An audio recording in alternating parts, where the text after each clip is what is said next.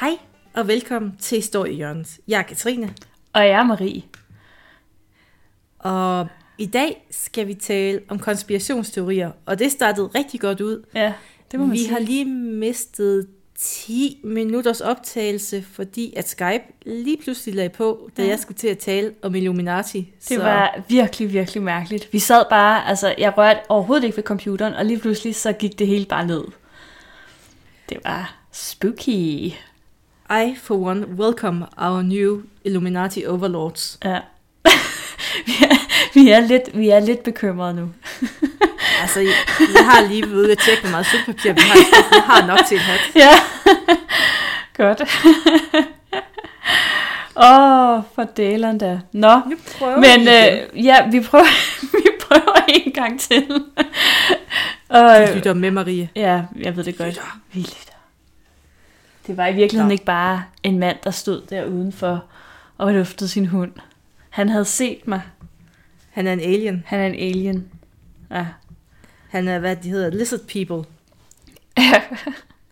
Nå, Han er en reptilian. det er det. Og, og grunden til, at vi nu skal øh, have... Øh, åh, det er også en god konspirationsteori. Nå, men hvad hedder Teori. det? Grunden til, at vi nu skal have om konspirationsteorier, det er fordi Katrine, hun er blevet træt af jernalder. Forstå det, hvem der kan. Og vi Jeg skal har- lige have en pause. Vi skal lige have en lille- pause. Lille åndehul. Du skal lige restituere lidt. Komme der lidt over, oven på, på alt det jernalder der. Og hvordan, altså den bedste måde er jo lige lidt let motion ude på den tyndeste is, vi har fagligt, Ja. konspirationsteorierne. Ja, Og de er jo, altså de er fantastiske. ja vi elsker konspirationsteorier. Ja, Maria og jeg, vi har sådan en fælles passion for underlige konspirationsteorier. Der er nogle gange, vi, se, vi finder nogle link på internettet, Ja. sender dem til hinanden, griner lidt, og så tænker vi lidt. Ser History Channel og... Åh ja, Ja, det er fantastisk. Når det er de ikke har de der story tune ting, Nå, ej, så er det okay. godt. Sådan, ej, det er virkelig mærkeligt. Jeg har aldrig forstået, hvad det har med history at gøre. Nej, men Det, er, det forstår jeg ikke. Det er noget, vi holder ud imellem konspirationsteorierne. Ja, Ancient Aliens. Hvad er din yndlingskonspirationsteori? Der er mange. Men den, der optager mig mest, er nok mordet på JFK. Det er, sådan, det er en evergreen. Det, er, det må man sige. Det er Hvor mange skytter var der? Var det aliens? Var det et bestilt mor? Jamen, det. der, ja, er, ja. der er så meget godt ved det. Der er Ja. så mange huller i viden, Ja. vi har omkring det her, hvor folk bare fylder ud.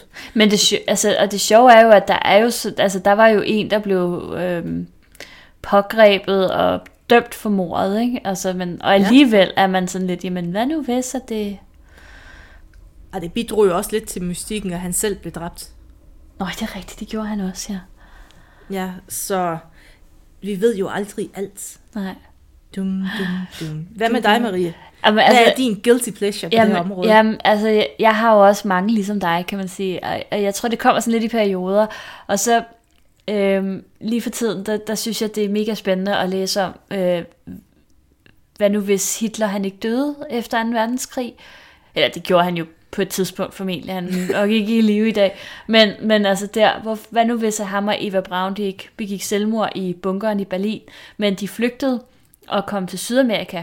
Og det er faktisk også lidt inspireret af History Channel, fordi der så jeg sådan et program, hvor man havde fundet et eller andet hus ude i en jungle, som, hvor man ligesom mente, at, at, der, at der, der var kun én person, der kunne have boet i det hus, og det var Hitler, øh, på baggrund af de ting, man ligesom fandt der. Øhm, og, og så, Ja, så er det, så er vi ved det jo alle sammen, hvis man har set den udmærkede historiske film Iron Sky, ja. at nazisterne bor ja. på månen. det er rigtigt. Ja. Nu må du ligesom ja, have styr på dine facts. det er også rigtigt. Ja. Til gengæld så er en, øh, jeg hader alt, der har med de der Ancient Aliens at gøre. Og jeg hader de der programmer. Jeg, jeg kan slet ikke have dem. Jeg får myrekryb af det hver gang. At Alt ser det kan sådan noget. forklares med aliens, Marie. Alt. Marie, hvorfor har du overskrevet det her budget? Det, aliens. Det var aliens. Tror du, du kan finde nogle ancient aliens på Lolland? Tror du måske, at rugemærkerne på Lolland, de er formet på en eller anden form, så de beamer ned? ja. Ja, det kan godt være. De har jo sådan det en synes dråbeform. jeg, I skal til at forske lidt i. Ja. Og i virkeligheden Fordi- ja. er, er vores sådan, hvad hedder det, øh, vores voldsteder. Vi har sådan et stort voldsted hernede, blandt andet. Det er jo slet ikke... Det er jo slet Det ikke kan et ikke være voldsted. menneskeskabt. Nej, det kan ikke være menneskeskabt. Altså, de havde jo kun træspader dengang. De kan jo ikke have bygget det der med en træspade. Men hvis de har haft hjælp fra aliens, Præcis. og vi, altså, konspirationsteorier, de, altså, de har jo en form for charme, Ja. og selvom man, altså, jeg vil gerne underkende de fleste af dem, men der er jo altid en lille bitte mulighed for, at de faktisk har ret. Og derfor, jeg vil aldrig helt afskrive en konspirationsteori. Jeg vil nok sige meget usandsynligt, Mm. men Ja, altså de der reptilian, for eksempel, konspirationsteorier, det ved jeg ikke, hvor mange der kender dem. Øh, men altså, det, det går jo sådan ikke... Jamen, det er så smukt.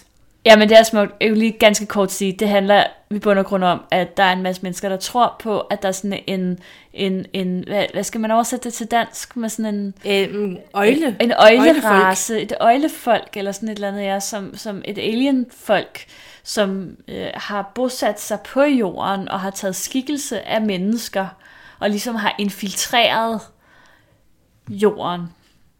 Så vidt jeg ved, mener man blandt andet, at dronning altså- Elisabeth over i Ja. England er, er øh, reptilian. Øh, og der er sådan andre også. Garanteret også Trump. Jeg ved det ikke, men jeg kunne forestille mig det. Har du umiddelbart. set den måde, han blinker på? Jamen præcis. Mm. det er der seriøst nogle mennesker, der tror på. Nå, det var et tidsspor. Vi har jo faktisk tidsspor. planlagt nu. Vi har faktisk planlagt noget. Og i dag roder vi lidt med de danske konspirationsteorier. ja, Og vi har gravet i bøger, og vi har gravet på internettet. Internettet er jo, altså, Jamen, det det er er- guldgruppen for konspirationsteorier. et smukt sted. Og det er simpelthen, altså i dag koncentrerer vi os om de danske, men hvis der er nogen derude, der sidder og tænker, skal Katrine og Marie ikke fortælle lidt mere om de historiske aliens, eller reptilians? Ja. Marie vil gerne fortælle om aliens, aliens. Åh, Så skriv til os, så lover jeg, at vi laver et ekstra afsnit. ja, det kan godt være, at vi bliver nødt til det. Bare Så for, nu- at jeg kan rase. Åh, oh, du er så dejligt vred. Så nu skal vi rode lidt med et mistænkeligt selvmord, Ja. okulte monumenter mm. og et kongemor. Ja. Woohoo! Uhu, det bliver godt. Og vi starter i Torø den 24. oktober 1929. Og øh, der boede den ekscentriske forretningsmand Harald Plum, og han blev fundet død med tre skud i brystet. Politiet de konkluderede, at der var tale om selvmord, men øh, den her konklusion den kan anfægtes, fordi de tre skud, som øh, havde ramt ham i brystet, de kom fra to forskellige våben. Det er i hvert fald lidt underlig måde at begå selvmord på i så fald. Plum han var bedst kendt for sine vilde økonomiske eventyr, som i sidste ende havde tvunget landmandsbanken i knæ. Undskyld. Det er aliens. Pengene de, var, ja, pengene de var blandt andet blevet brugt til at opkøbe tre jordlodder ved Tralle Næs øh, ved Fredericia og omdannede det til et yndet udflugtsmål. Inden sin død, der nåede Plum at rejse sin egen mindesten ved indgangen til Næsset, som man jo, som man jo gør. Jeg er allerede i slags- gang med at planlægge min egen mindesten. Jamen, det synes jeg, den skal stå lige ved indkørslen. Der, hvor, Jamen, jeg tænker sådan, i, øh, i Hedensted. hvis man har kørt, jamen, hvis man har kørt forbi Hedensted på motorvejen, så er der sådan to rigtig grimme H'er, der står op ude ved motorvejen. Ja. Og jeg tænker, man måske bare kan sætte en mindesten for mig i stedet for. Ja, det kunne man. Man kunne også, man kunne også i stedet for de der, du ved, de der brune UNESCO-skilte, uh, så kunne man jo bare have sådan et dig, et, med dig. Alle steder. Ja, hele vejen langs med motorvejen. Nå, Tilbage til den kære plum. Af mange, der var han egentlig beskrevet som en blanding af gal og genial. Tendenserende mest til den gale side. Ja. Transatlantisk Kompani var en konkurrent til ØK, selvom man egentlig på det tidspunkt havde tabt ret store sunder- summer på det russiske marked efter revolutionen i 1917. Mm. Der var ikke rigtig noget marked for kapitalisme derefter. nej. Det gik sådan lidt af mode. Men mm, altså, det var ikke katastrofalt. Men i 1922, der går det fra slemt til værre i firmaet. Den største kreditor, Landmandsbanken, tabte altså svimlende 250 millioner Wow. og gik konkurs. Det er del med mange penge i 1922 også. Ja, fordi at øh, et par år før havde Danmark solgt de vestindiske øer for 94 millioner kroner. Så det, næsten tre vestindiske Ja. øer. Ja. Bare lige sådan, for at sætte det relief her. Mm. Men Plum, han bouncer tilbage, og han rejser sig med andre selskaber. Men i slutningen af 20'erne gik det galt igen. Mm. Der blev indledt politiundersøgelser imod ham, hvilket formentlig ledte til hans selvmord i oktober 1929. Dog, som vi lige har sagt, er selvmord omgivet af rygter og teorier. For selvom at Plum, han var kendt for at være en ret ekscentrisk type, der rejser sin egen mindesten, før han dør, og sådan lidt ustabil til tider også, at øh, han blev beskrevet som, så, altså, så siger man, så er selvmord nok realistisk. Ja. Altså, han har nok bare haft en dårlig dag og været sådan lidt, Ja. kan jeg ikke mere. Nej. Politiet leder mine ting, og jeg har ingen penge. Ja. Men hvis man læser nogle kilder, jeg har gravet Carsten Slækker Jensen og Bo Bier Toruns øh, metodeopgave om Harald Plums død frem, og det er dejligt at finde en metodeopgave. Ja. Man ved, der er nogle historiestuderende, der bare sidder svedt over gamle avisudskrifter. Øh. Det er grundigt. Altså, det er jo det, historikere kan, Marie. og her har de samlet en række avisartikler Ja. fra forløbet, og det, altså, det viser, hvordan det er foregået med ja. de her tre skud. Ja. Øhm, og, og det starter jo øh, mandag den 21. oktober, og jeg går ud fra, altså det er jo så i, i 1929 det her. Yes. Øh, der forsøger Plum at begå selvmord ved at spise 30 sovepiller. Dog der blev det hævdet, at det kunne have været en simpel overdosering for simpelthen at dulme smerterne, fordi han, han havde sukkersyge. Men øh, den 23. oktober, altså bare to dage senere, der skød Plum sig to gange i brystet med en revolver. Skuddene de var dog ikke dødbringende. De pårørende fandt ham, de fjernede våbnet, hvilket er en lidt underlig ting at gøre, og ringede til lægen. Øh, lægen han behandlede Plum med en saltvandsindsprøjtning. Jeg håber et eller andet sted også, han måske behandlede ham med noget andet. Måske lige Jeg tænker, ham sammen. jeg lige syet lidt. Nå. Torsdag den 24. oktober, der skød Plum sig igen i brystet med en Browning-pistol, som han angiveligt havde gemt i sin seng. Og den her gang, der var skuddet altså dræbende. Obduktionen, dam. ja. Obduktionen den understregede, at våbnene de kunne være affyret af Plum selv. Man fandt også et sår i siden, som måske kunne stamme fra et fjerde skud, der formentlig var blevet affyret allerede om onsdagen. Og det svarede også til tre tomme patroner i revolveren, som han havde brugt. Men, Der er noget, der lugter ved det her. ja, Rent praktisk. Så kan man spørge sig selv om, hvordan begår man et så smertefuldt og langtrukken selvmord? ja, Og hvorfor vælger han brystet over hovedet? Fordi hvis man render, retter pistolen mod hovedet, så er det ret. så er man Altså, ligesom, så er man sikker. Så er der rammegarantien noget større. Ja. Og hvorfor gjorde han ikke arbejdet færdigt i første omgang? Og hvorfor havde han overhovedet to våben ved sin seng? Mm, Altså en plejer jo at være nok. det må man sige. Eller, jeg ved ikke, hvor, hvor du kommer fra, men i Jylland siger vi en er nok. Nu er jeg jo selvfølgelig fra Vestegnen. Jamen er det ikke mere jernrør? Jo, jo, det er det. Og kno, knojern. Og der er også et andet aspekt. I hele sit liv, der havde Plum været en ivrig dagbogsskriver, og man kan også finde nogle af de her dagbøger udgivet i dag. Men det gør det lidt mistænkeligt, at en mand, der har dokumenteret det meste af sit liv, ikke efterlader et afskedsbrev. Ja, det er det sådan set. Det plejer man at gøre.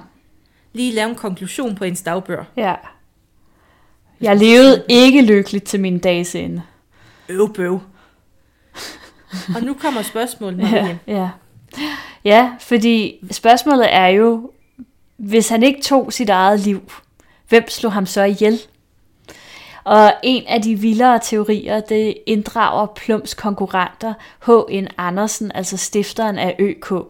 Andersen, han var flere gange blevet beskrevet som en kynisk skyggeregent, der gennem sine forretninger og venskab med kongen besad en kæmpe økonomisk og politisk magt.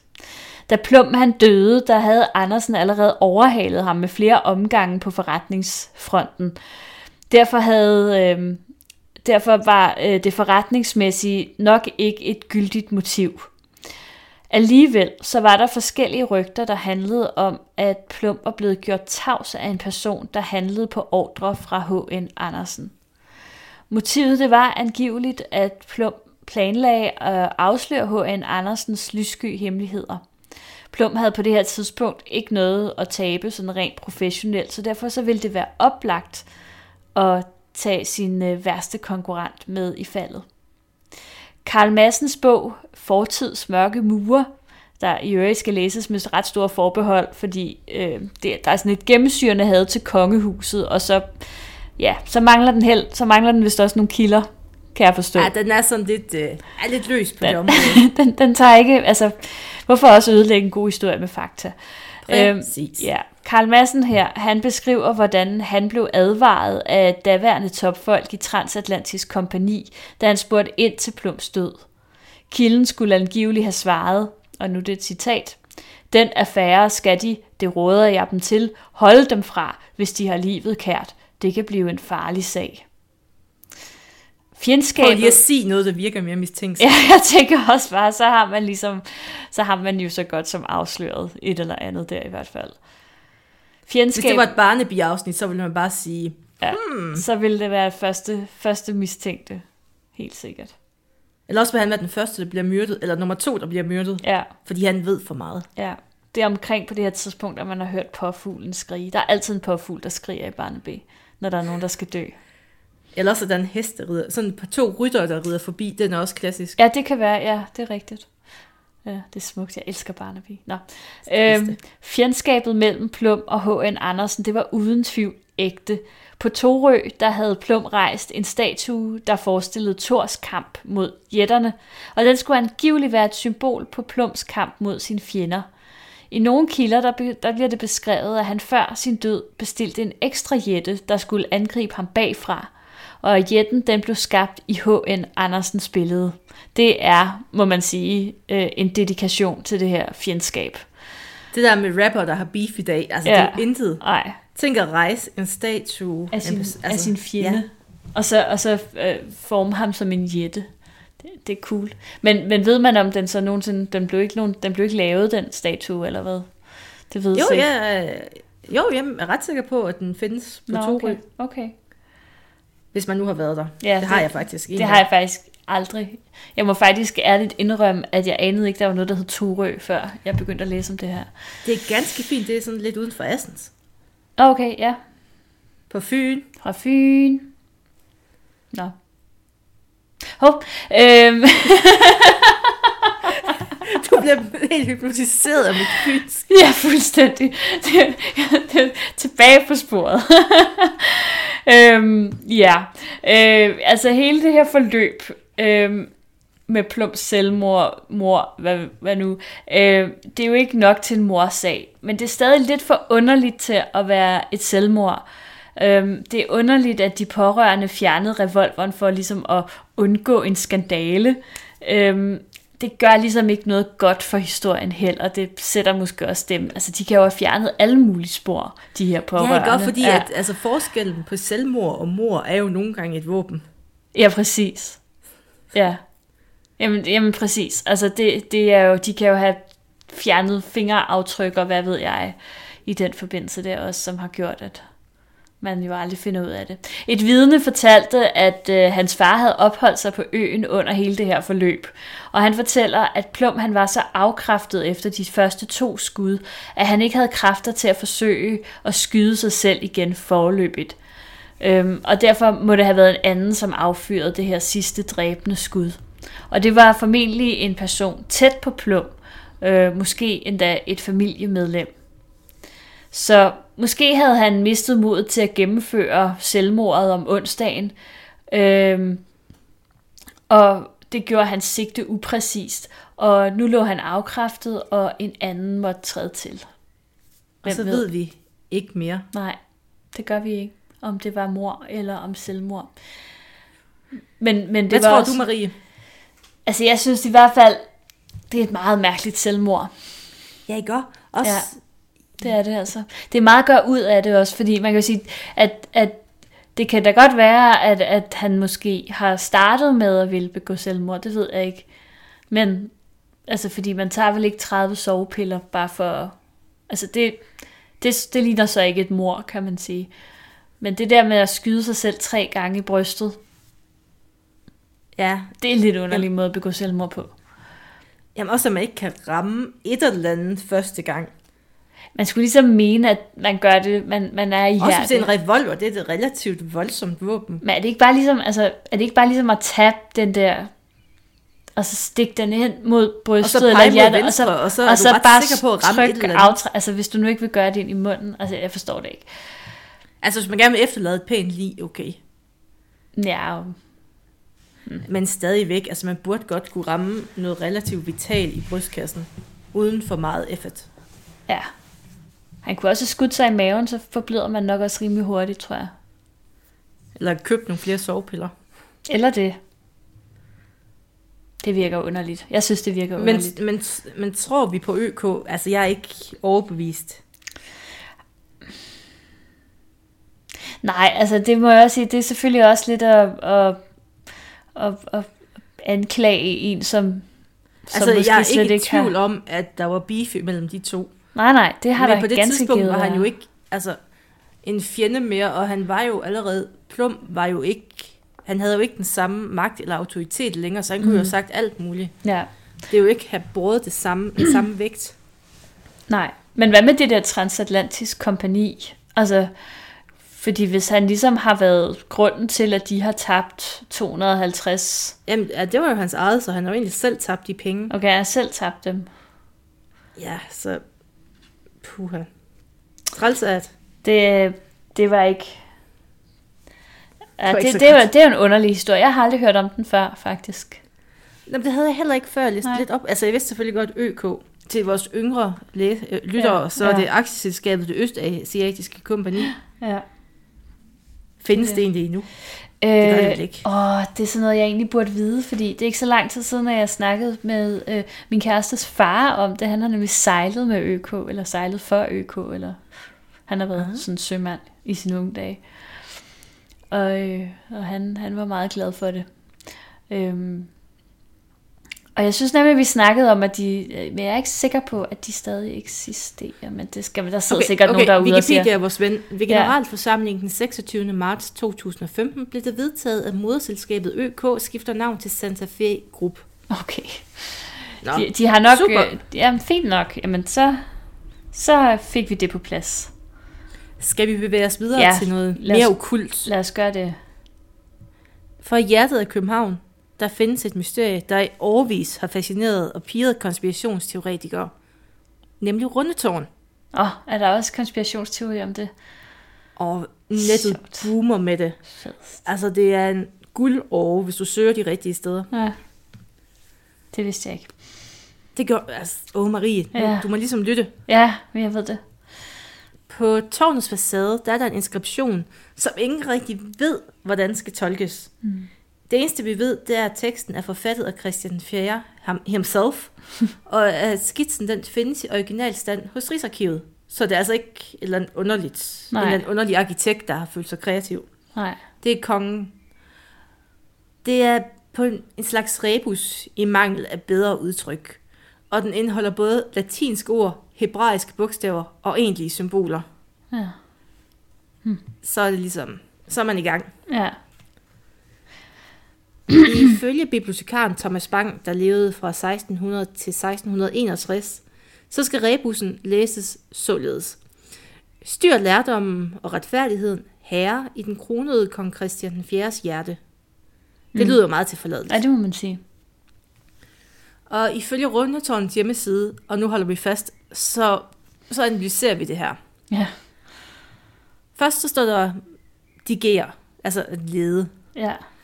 Så er det efterfulgt af H, W, H, J. Ja. Mm. Mm. Det er... Kon- Ja. Det, det skal så stå for Gud. Ja. Og grund til, at man er kommet frem til det, det er, at konsonantskriften er hebraisk, og det skrives fra højre mod venstre. Altså står der J, H, W, H. Mm. Og så begynder vi at nærme os noget, der hedder Jehova. Ja. Og det er sådan en lidt sær blanding af ord, men Jehova, ja, Jave, og det er jo Gud. Ja. Så kommer der en let en på latin. Doktrinam, ja. altså den rette lære. Mm. Sværet, der er et sådan et svært symbol, det er retfærdighed. Mm. Ind, det giver næsten sig selv. Ind i. Ja. Så er der et rødt hjerte. Det er hjerte. Det er sådan rigtig skolepigagtigt. Ja. Så er der en krone. Det er, kan Ja. du gætte det? En krone. ja. Nej. Og Christ, Christian 4. det er sædet med et firtal i. Og så er der 1642, altså da Rundetårn blev færdig. Mm. Så med den her rebus, så får vi sådan lidt af bagveje. Styr lærdom, retfærdigheden, herre i den kronede kong Christian den 4. hjerte. Og det i sig selv er måske bare en lille sjov urleg. Men mange de betragter rebusen som en, sym- som et slags symbol på, at der er mere til tårnet, end man egentlig kan se med et blåt øje. Ja, og Bibelen til det her emne, det er Peter Jul Svendsens øh, Rundetårn opklaret, som er udgivet i 1987. Han har blandt andet undersøgt inskriptionen over indgangen Soli triu, Triuni, tror jeg der står, Deo S. Normalt så oversættes det til den eneste treenige Gud, helliget. Men ifølge Svendsen, så kan det også tolkes på andre måder. Eksempelvis, jeg har indviet dette tårn til solen og den trefoldige guddom. Og øh, det lyder ikke specielt kristen. I Egentlig. hvert fald ikke den kristendom, jeg er blevet opdraget med. Noget med en trefoldig guddom. Altså, der er selvfølgelig noget med faren, søn og helligånden og så videre, men det er jo ikke... Og det der med solen, det er måske ikke så kristent. Ej, der tilbyder vi ikke solen så meget. Nej, det gør vi ikke. Solen den har jo tre faser. Opgående, kulminerende og nedgående. Et savn fortæller, at solguden Mitras stiftede et hemmeligt broderskab, og at tilhængerne skal igennem syv sfære for at befri, sig, øh, befri sjælen. Og øh, så er det jo, Katrine, at du kan gætte, hvor mange etager og vinduer Rundetårn har. Jeg tør den, altså er det syv? Det er syv. Tallet syv, ja. Det er jo også et magisk tal, syv. Vi kommer faktisk tilbage til syvtallet om lidt. Det gør vi. Det gør vi. Den her Mitra-sekt, den er med tiden blevet opslugt af frimurerne og andre loger. Og nu skal vi passe på, at, øh, at Skype ikke lukker ned igen. Fordi... Illuminati. Illuminati. Ja. Illuminati, det er jo konspiration, teoretiskerne. Altså, det er jo svaret Det på er, alt. det er det. Rundetårn. Og skal er- vi ikke have et afsnit om Illuminati? Jo, det bliver vi næsten nødt Det til. har jo faktisk været en rigtig ting engang. Ja. Altså, det- og det er faktisk et emne, som jeg aldrig rigtig har... Altså, det er noget, jeg har hørt meget om, men det er ikke noget, jeg sådan har studeret særlig meget. Så det kunne være Det er sjovt. faktisk en, altså, det, hvis, man, hvis man skraber alle konspirationsteorier væk fra Illuminati, Ja. så er det faktisk et super interessant emne. Ja, jamen det kunne, men det altså, kunne jeg godt så vidt jeg husker, jeg, jeg mener, det er i Østrig, det opstår. Ja, Det er noget af det bedste, vi har fået fra Østrig. ja. ja. Øhm, Ja, du skal, det skal lige bundfælde det, det skal lige bundfælde sig en gang, ja. Øh, vi har fået mange gode ting fra Østrig. Øhm, øh, for lige at vende tilbage til Rundetårn, øhm, så er øh, det den, øh, ja, tårnet er præcis en fjerdedel af Keops-pyramidens højde, og efter sine findes der andre tegn på, at den samme måleenhed er blevet brugt til de to monumenter, altså til Keops-pyramiden og Rundetårn. Ja, nu begynder vi at Måske bevæge os er det de der space aliens. Ja, nu begynder det at minde om noget Ancient Aliens her. Desuden er der kreative teorier på internettet. Selvfølgelig er der det. Øh, vedrørende runde tårn, tårn som en rest af Atlantis. Og der må jeg jo så nok lige sige, hvad er nu det for noget? det, Altså, det må være, det skal ikke være nogen, nu skal det ikke være nogen hemmelighed, at det, er, at det er dig, der har lavet det meste research til, til det her. Øhm, og, og det må være dig, der har fundet de teorier om Atlantis og runde tårn. Ja, Marie, det, altså det lød som om, at, det, at Rundetårn har været en ambassade for Atlantis-folket i København. Øh, jamen, Selvom København ikke fandtes Nej. på det tidspunkt, at man mener Atlantis. Men Rundetårn Måske stod der på sådan, som et fyrtårn i bronzealderen, eller hvad? Ja, det er jo det, de har valgt at sige, når det er et fyrtårn, så er det jo fordi, det har forbindelse til Atlantis. Oh my god. Nå. Selvfølgelig. Ej, men det er simpelthen så mærkeligt. Ej, det, vi kunne også tage Atlantis en dag, fordi hele de der, den der verden øh, af konspiration, altså konspirationsteorier vedrørende Atlantis, det er også virkelig, virkelig sært. Det er en Og det, og det fedeste ved Atlantis er jo, at der rent faktisk er en historisk virkelighed bag det. Altså der er jo faktisk ja. en... Der, der, der er jo noget, der ligger til grund for den myte om Atlantis, som, som, kan, som er sådan historisk, som kan arkeologisk, som kan bevises. Så Nå, men det kan vi tage en anden dag. Rundetårn findes, og det er det, du prøver at sige. ja, øh, og, og øh, ja, så der er forbindelser til Atlantis måske også gennem Rundetårn, og Mitras øh, sektor og Keops-pyramiden, og så er øh, Rundetårn simpelthen også et tempelriddermonument. Selvfølgelig er den det. Selvfølgelig er den det. Fordi alle Internettet ting... skuffer aldrig rigtigt. Nej. Er det fordi, den er rund, at den også er tempelridder, at ligesom rundkirkerne på Bornholm eller sådan noget? Ja, det var det, jeg faldt over, at man sådan...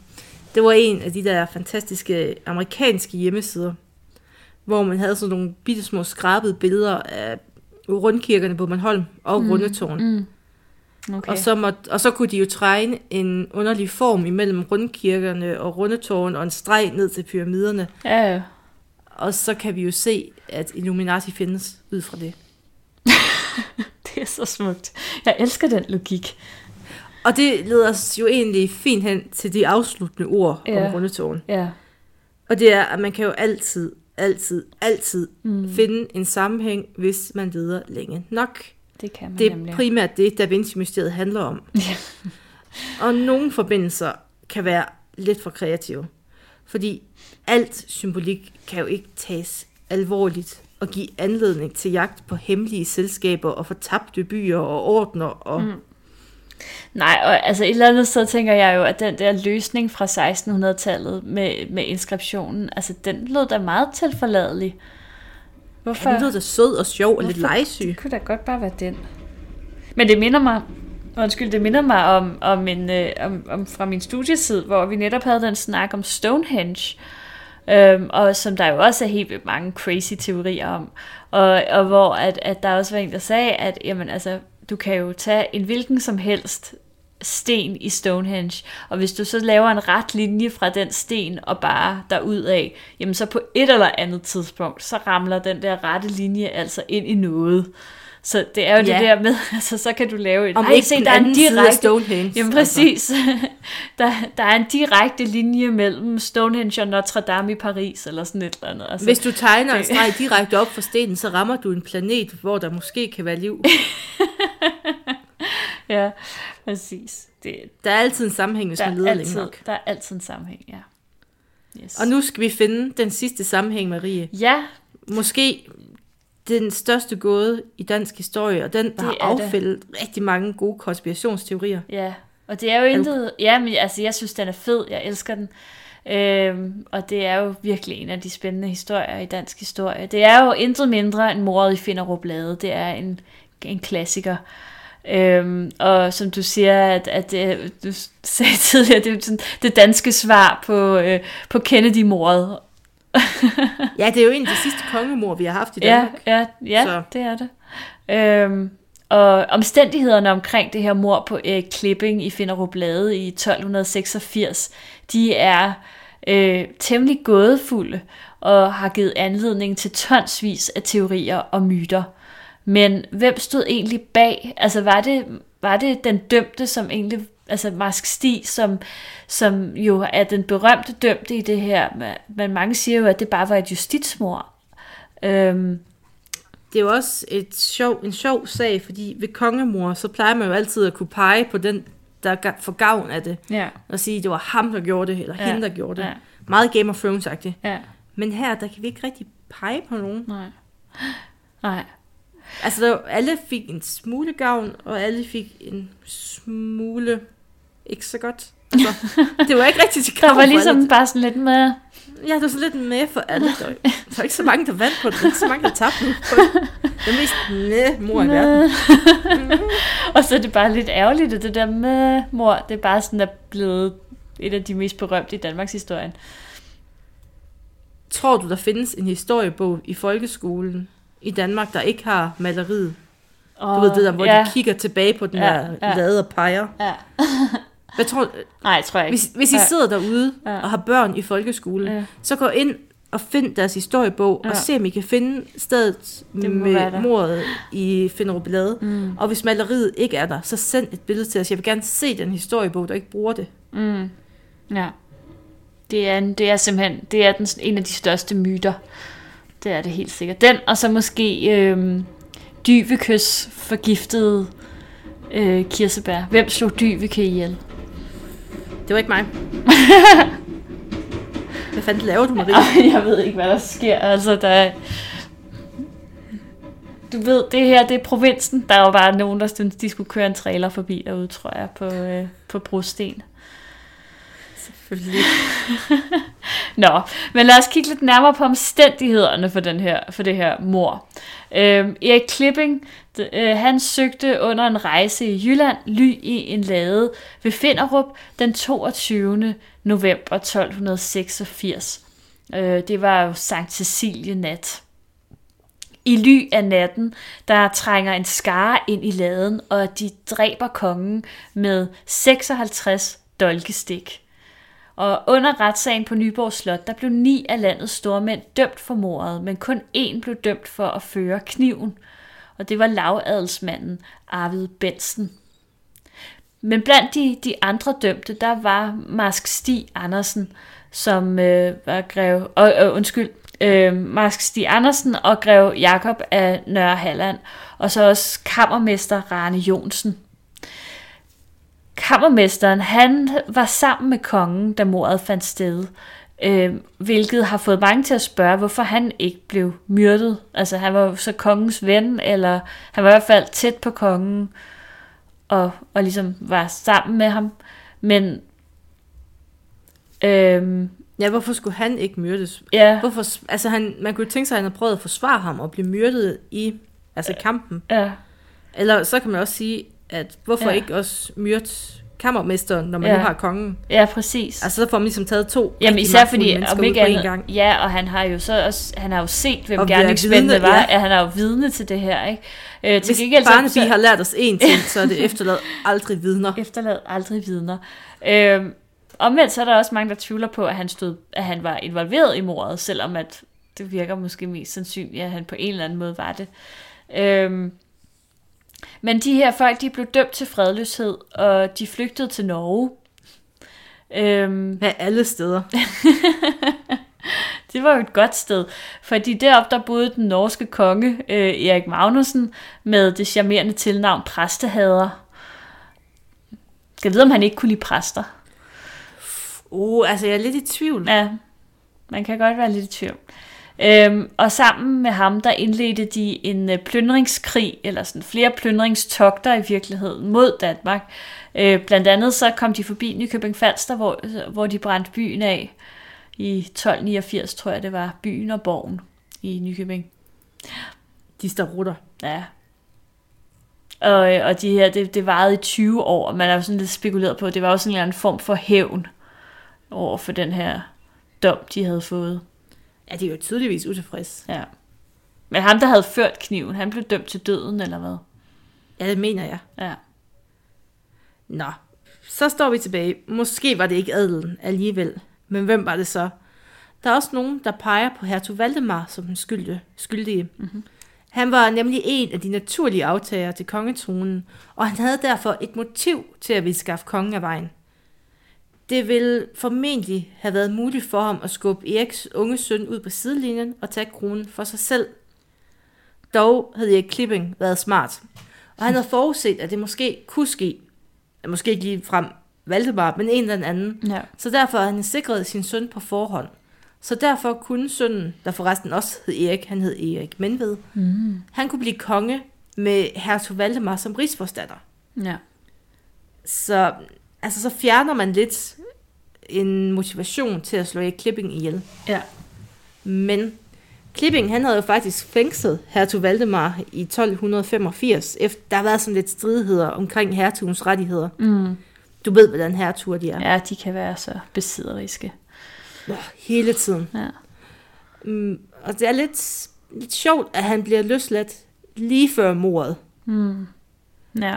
Det, det, det, altså, ja, det er lidt påfaldende, det må man sige. Hvis han nu var kommet ud og var godt træt af Ja. ja. klipping, Ja, så kunne det godt han- være, at han ikke engang var interesseret i at tage tronen, men bare på at få hævn. Ja, og han, altså, han ville jo så blive rigsforstander jo.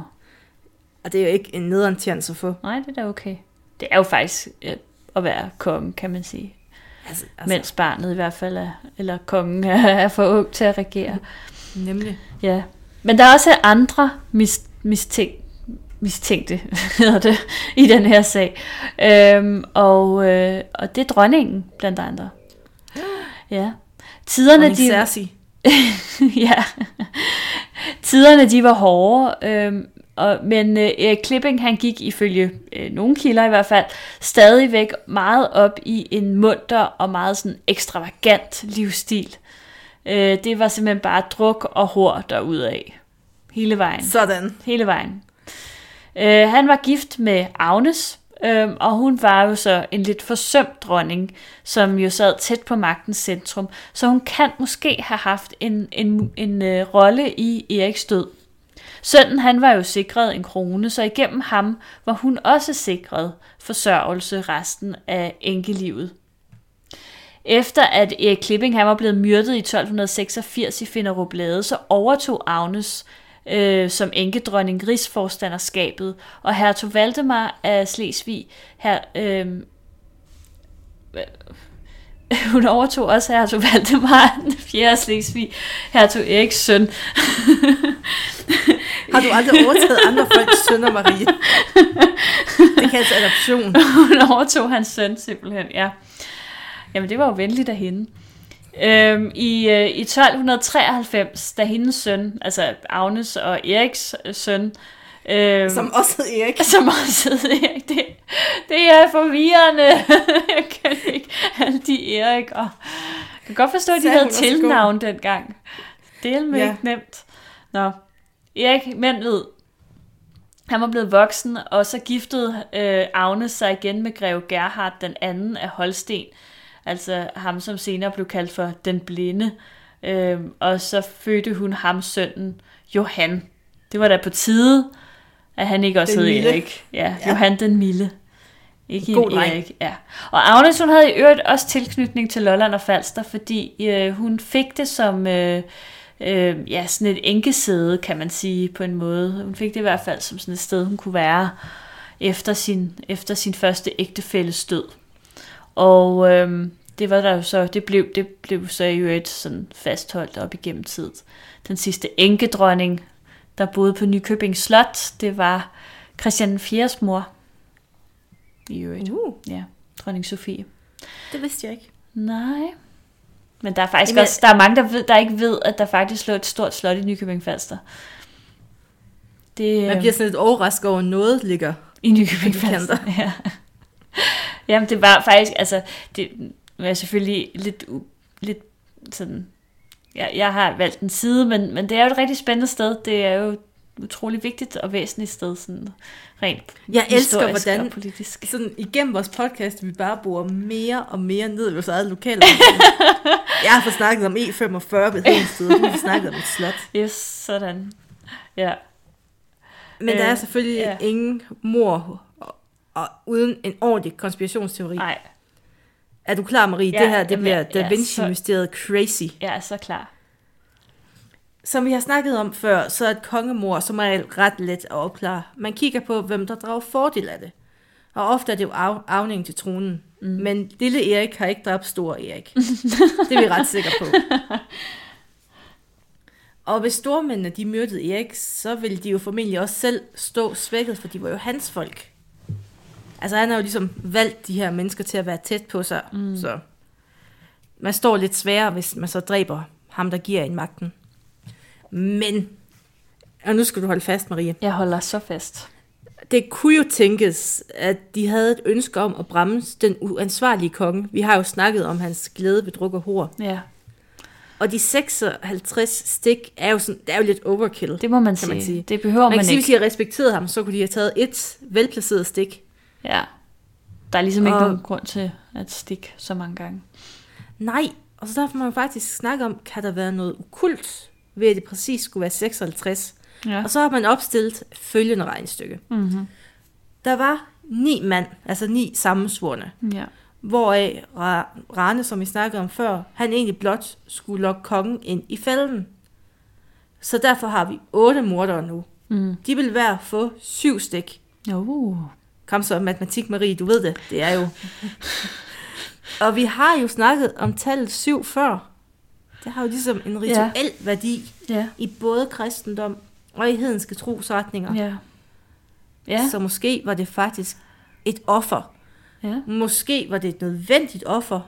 Eller måske har kongen faktisk frivilligt lavet sig ofre, for at der kom bedre tider i landet. Mhm. Hold da op. Det er den bedste Frivilligt. teori, Ej, at jeg, jeg nogensinde har læst. det, det er mega sandsynligt. Det er Da Vinci level crazy, det her.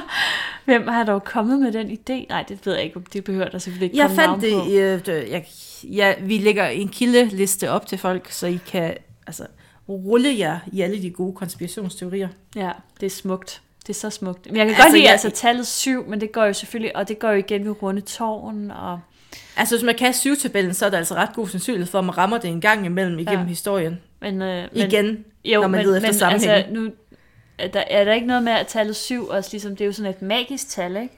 Det er det nemlig. Det er det, Ja. det magiske tal. Ja. De, de syv altså, ja, de syv små dværge, for eksempel. Første magiske, vi finder, det er syv små dværge. Måske var han faktisk en hvide. De genskabte faktisk bare Snevide. Med to eller syv morderiske dværge. Ja, Eller otte morderiske dværge med syv stik. præcis. Ej. Så, Ja. Marie, hvilken teori hælder du mest til? Er, hos, er, er Erik Klipping? Ja, hvem, hvem gjorde det? Hvem? Who did it? Øhm, åh, Altså, jeg er på team okult. Jeg tror helt klart. Altså, jeg vil sige, at, øh, at jeg, at jeg er jo nok...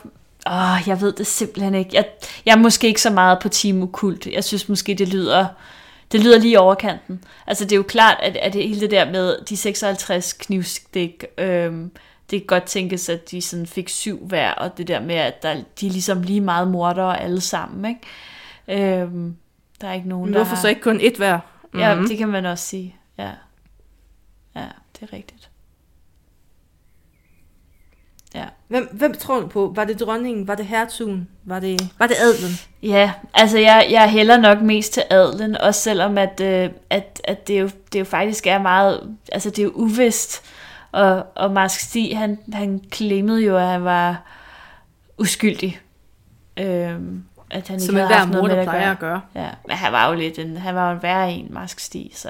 Ja, det var han. Altså, ja. ved siden af var han også en, Altså- en skidt knægt. Ja, men, altså både de der plyndringstogter, men også øh, altså, han, hans øh, falskmyndneri og alt det der. Altså. Var der ikke et eller andet rygte med, at sådan ude i lokalbefolkningen, at kongen havde voldtaget Marstis kone? Nå, jo, det var rigtigt nok. Der var der er et eller andet. Der var et eller andet der, ikke? Jo, det var der.